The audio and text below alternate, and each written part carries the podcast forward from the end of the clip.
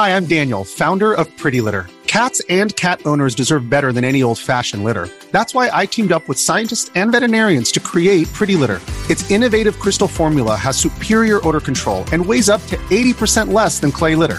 Pretty Litter even monitors health by changing colors to help detect early signs of potential illness. It's the world's smartest kitty litter. Go to prettylitter.com and use code SPOTIFY for 20% off your first order and a free cat toy. Terms and conditions apply. See site for details. The following content is brought to you by Mr. Fister, Orange Thunder, Paul Bramblett, and Abigail 13.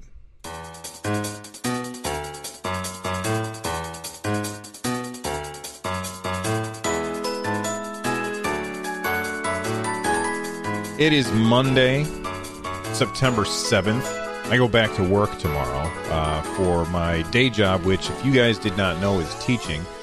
So I'm going to head back to work tomorrow. That means that the live show should be on a more regimented schedule, because generally what happens is I get home from work, I sit down, and I record the podcast right as soon as I get home from work. So, you know, during the summer months, that doesn't happen. I record it whenever I kind of feel like it so that it isn't interfering with the rest of my day.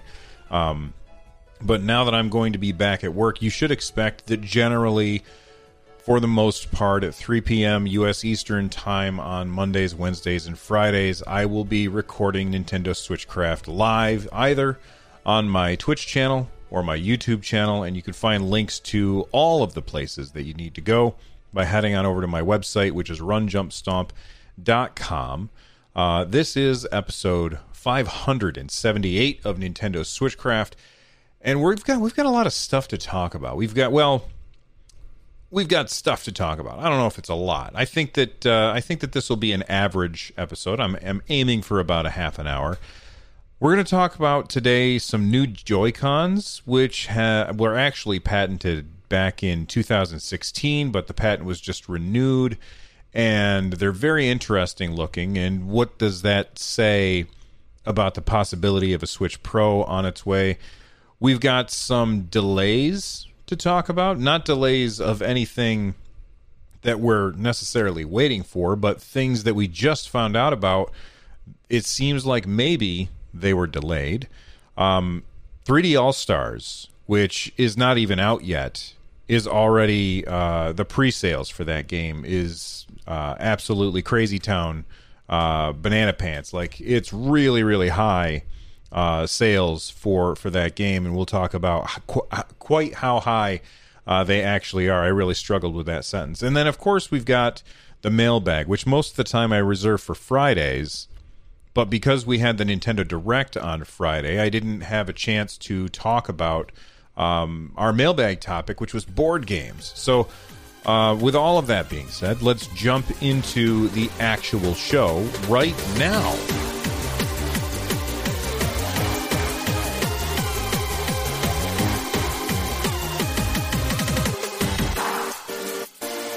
Let's get started with this patent that was uncovered, it looks like, by Video Game Chronicles, or I'm sorry, VideoGameChronicle.com. I'm not sure why I always tend to pluralize their website, but this is a patent that was originally filed by Nintendo of Japan back in 2018. In the beginning of the show, I said 2016. That was a mistake. It was 2018. And then it was internationally registered in April of 2020, and it includes multiple images of an updated Joy-Con design. Now, the thing that you're probably noticing, first off, if you're listening to the show and you're like, well, what does it look like? Check out the show notes over at runjumpstomp.com, and you will. This is episode 578, okay? And then you'll see these actual patents, or you can go and watch the VOD on my Twitch channel, because that's where I'm recording this live right now. Again, links at runjumpstomp.com. But what you should notice about this particular drawing, this patent drawing, is that there's no rail for the Joy-Con to slide onto the side of the Nintendo Switch. And what this seems to indicate is that this would be the perfect kind of device for a a non-portable version of the Switch, a version of the Switch where you don't detach the Joy-Cons at all, because you don't ever attach the Joy-Cons. They are permanently detached from the Nintendo Switch, which makes it seem like the kind of thing that you would have on, let's say, a Switch Pro that would plug into the TV and be a non-portable Nintendo Switch. Now, if Nintendo does something like that, I think that that's a great move. There's a lot of people out there, and Nintendo has done studies on this, and they've indicated that what they have found is that it's kind of 50-50. 50% of the people who play on Switch never take it out of the dock. 50% of the people who play on Switch never dock it, really, outside of charging it. They have that data because they get that from your Switch when you hook it up to the internet. And it makes a lot of sense for Nintendo to make a Nintendo Switch. Maybe it's a Switch Pro, or maybe it's just a, I don't know what they would call it, but a Nintendo Switch that is only ever hooked up to a TV. They could save a lot of money in what it costs to manufacture something like that, because now they don't have to worry about batteries. They don't have to worry about a screen. They don't have to worry about the extra gyroscope that's in the actual Nintendo Switch console. The only thing, that's a bunch of things that they take out of the Switch, and it costs them less to manufacture it. And then you hook it up to your TV and you play games just like you normally would on any home console. So, here's my thoughts on this. Does that mean that they put out a Switch that does exactly what the current Switch does, only doesn't hook or doesn't detach from a TV? Or is this a more powerful Switch that can push more resolution or a higher frame rate or make it easier on developers to make games? I don't know. I've said a million times on the show that I think that for Nintendo to bifurcate their market by making a new Nintendo Switch, not games only compatible with the new version, I think personally that would be a mistake. But, Nintendo knows things better than I do, and I think that it is possible that we could see a Nintendo Switch that hooks only up to a TV, which I think is a great idea, but also is more powerful. And why would they do that? Well, they would do that because then it would be easier for developers to take the games that they're making for, let's say, the Xbox Series X or the PS5 and port that to the Nintendo Switch. I'm curious what you all think about these particular Joy-Cons. One thing that I will note, and just because it's not shown on here doesn't mean that it won't be on there. But it seems like this is the kind of thing where it would not have, I'm not seeing in these drawings the SR buttons and the LR buttons. I also don't see the home button or the screenshot button. Those buttons aren't on here. I think that this is just like I don't know how patents work, but I think that this is just like a preliminary design. And if they were to actually make this, then it would probably need to have at least the home button and the screenshot button. I don't know that it's necessary to have the SR and LR buttons on there, as you probably wouldn't take one off and hand it to somebody. This might be something where, everybody's got the controls that they... player one has two of these and player two has two of these. My next question is, if this is how you play with this non-slide rail Joy-Con, does that mean that you also can't hook these up to a grip? So you have to play with them separate. And that doesn't bother me at all, but I know a lot of people who don't like playing with the Joy-Cons separated. They prefer to have them together. Of course, you could just get a Pro controller, and maybe that's what you end up wanting to do anyway. Anyway, let me know what you guys think about this. I think it's weird and very, very interesting.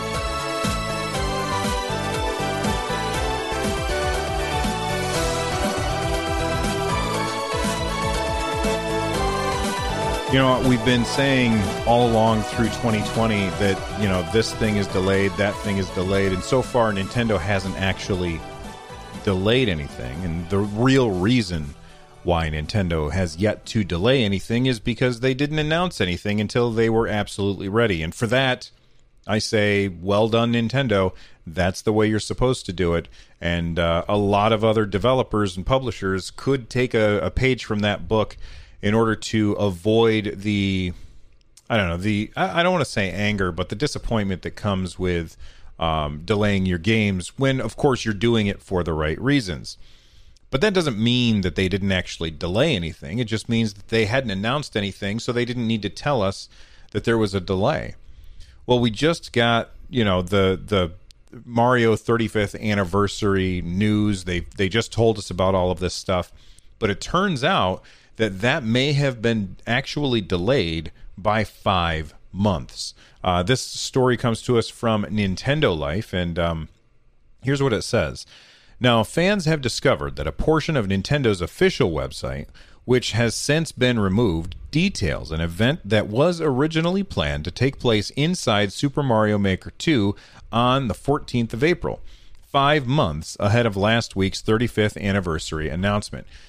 For those of you that don't know, as part of the Mario 35th anniversary thing, there is Mario Maker 2 Ninji speedrun where you're going to play through this officially created Nintendo course in Super Mario Maker 2, and you're going to speedrun through it, and I guess it's themed around the 35th anniversary of Mario. And I guess this was supposed to happen back on April 14th at 7 p.m. Pacific time until April 21st at 7 p.m. Pacific time. Well, that didn't happen.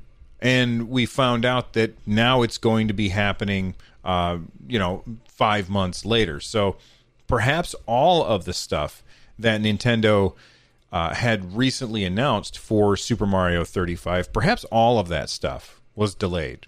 Now, we don't have any way of knowing, but that also, it makes a lot of sense. I mean, we had Animal Crossing at the beginning of the year, and then just crickets from Nintendo. There was nothing for them to talk about up until they announced, I think it was a month ahead of time, Super Paper Mario and the Origami King. But then after that, it was nothing. And it seems like there's been a dearth of information, of new stuff from first-party Nintendo stuff. And perhaps Nintendo was planning on leaning heavily on all of this 35th anniversary. Kind of like back on in the Wii U, we had the Year of Luigi. Perhaps Nintendo was going to try and lean into that with Mario. We don't have any way of knowing, but this is a pretty good indicator that that's certainly a possibility. What do you guys think? Do you think everything that we're playing later on this year, I believe the new Mario game comes out September 18th. Do you think all of that stuff was supposed to be much earlier in the year? Let me know what you think. On Twitter at runjumpstomp. I forgot my own handle there for a second. On Twitter at runjumpstomp. I'm going to tweet that question out, and you guys can reply to it, and we'll take care of your answers on Friday's mailbag episode. Another day is here, and you're ready for it. What to wear? Check. Breakfast, lunch, and dinner? Check. Planning for what's next and how to save for it? That's where Bank of America can help. For your financial to-dos, Bank of America has experts ready to help get you closer to your goals. Get started at one of our local financial centers or 24/7 in our mobile banking app. Find a location near you at bankofamerica.com/talktous. What would you like the power to do? Mobile banking requires downloading the app and is only available for select devices. Message and data rates may apply. Bank of America N.A., member FDIC. When you need mealtime inspiration, it's worth shopping Kroger, where you'll find over 30,000 mouthwatering choices that excite your inner foodie. And no matter what tasty choice you make, you'll enjoy our everyday low prices, plus extra ways to save, like digital coupons worth over $600 each week. You can also save up to $1 off per gallon at the pump with fuel points. More savings and more inspiring flavors make shopping Kroger worth it every time. Kroger, fresh for everyone. Fuel restrictions apply. Speaking of the new Mario game, that game isn't even out yet. Like, it comes out on the 18th, and there's pre-orders, and this story also comes to us from Nintendo Life. but it's already Nintendo's, or actually 2020's, not just for Nintendo, but 2020's second best-selling game on Amazon, just for pre-orders. Like, the only game that has sold more copies on Amazon in 2020 is Animal Crossing. And this game isn't even out yet. Like, this game was announced, what, I don't know, like 5 days ago or something like that. And it's already the second best-selling game of the year. That's pretty crazy. And honestly, that's only physical copies. That's not counting digital copies. And I think that there's going to be a lot of people who end up going with a digital copy. I know that I will when I pick it up. I probably won't pick it up right away. I'm probably going to wait until maybe Christmas time or something like that. Like, seems like a good Christmas time game when I've got some extra time to play. But man, this game is selling really, really well in pre-orders, and it's also selling pretty well on eBay. If you go on eBay right now and you look for Super Mario 3D All-Stars, you can see a whole bunch of scalpers who are trying to make a quick buck by buying these limited edition copies of this game and then turning around and selling it. And I think Nintendo is very, I don't even want to say in a small way to blame. I think in a big way, Nintendo is to blame here. And it's not because they're making a limited edition physical copy. It's because they're making the digital version also limited edition. That increases the value of the physical version of the game a lot. Because if we get to, I think, what is it, March 31st? Yeah, March, the last day of their fiscal year, of their 2020 fiscal year, if we get to March 31st and you have not bought that game yet, you can't buy the digital copy anymore. And you can't buy the physical copy anymore unless, like, it's still in stores, but Nintendo isn't shipping anymore. And trust me, by March 30th, 2021, it will not be in stores anymore. So the only place that you're going to be able to get it is from scalpers. That would not be the case if this game were not a limited digital copy as well. And I think that Nintendo is sharing a huge chunk of the blame for scalpers scalping Nintendo stuff. And most of the time, I would have said, you know, I mean, sure, Nintendo shares a small bit of the blame when it comes to scalpers scalping their stuff, but when it comes to this, this is all on Nintendo. This is 100% their fault, and it would not happen if they weren't trying to manipulate people by creating a fake bit of scarcity, which is, I don't know, just dumb. I'm not going to harp on it because I talked about it quite a bit last episode. If you really want to hear me rant, go back an episode and check it out.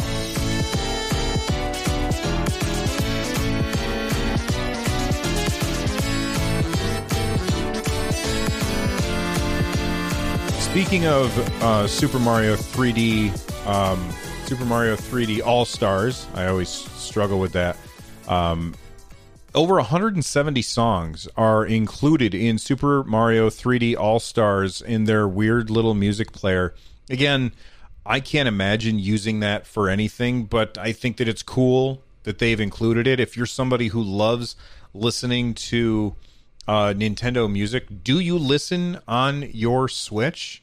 Do you just put it in MP3 mode, turn off the screen and listen to it? I'm actually going to reply to this tweet from Nintendo of Europe, and well, maybe I'll reply to the tweet. I'm going to reply to the tweet with a poll and ask, do you use are you planning on using the built-in MP3 player in this game to listen to Mario music? Because I think that it's kind of weird, and I think that what Nintendo should do instead is, or not instead, but in addition to, is put this music on Spotify, put this music on Apple Music, put this music on YouTube Music, put this music on all of those music platforms where people go and they listen to music. Put it on there for people to listen to. I don't understand why they would want to lock it behind buying the game. They would make way more money the other way. Fisto in chat is saying, none of the songs matter except for Dire Dire Docks. Meiji Moose said, I did when Smash first came out, but that's about it. And yeah, I can see somebody trying it just to, like, does it work the way that it should? Like, just trying it, but I can't see people using it very often. Let me know if I'm wrong. Before we get to the mailbag, I'm just going to take a quick second, and I was talking to my wife about how hard it is to find Nintendo news to talk about because they're so tight-lipped thanks to COVID-19. And she said, why don't you do a, like, this day in Nintendo history thing? And I was like, that's a great idea. And so I found this this website, nintendo.fandom.com, and they have a this day in history section. So I thought I would just tell you guys about a couple of things that happened on today, September 7th, in Nintendo history. So back in 1990, backgammon was released in Japan for the original Famicom Disk System. In 2004, Pokemon Fire Red and Leaf Green was released in North America for the Game Boy Advance. In 2009, Clubhouse Games Express Family Favorites was released in North America as DSiWare. Remember DSiWare? And then finally, in 2010, NHL Slapshot was released in North America for the Nintendo Wii. So there you go. There's a little bit of history for you. Let's move on to the mailbag. I asked this question a bit ago. I said, I love playing board games. There are a few board games on the Switch. Which board games would you like to see on the Switch? Give a quick description of what the game is like. And the example that I gave was Space Cadets, which is a really great game. I'm going to give another example of a really fantastic board game that is a co-op focused board game that I think would be awesome on the Nintendo Switch. And that would be based on Dungeons and Dragons. It's called The Legend of Drizzt, the board game. It's fantastic, and I would love it if I could play it up on the big screen with people. Let's take a look and see what people have said. Vaxxer, who is an awesome moderator and my favorite robot, he said, Sheriff of Nottingham. Players play as merchants to sell goods to make profit.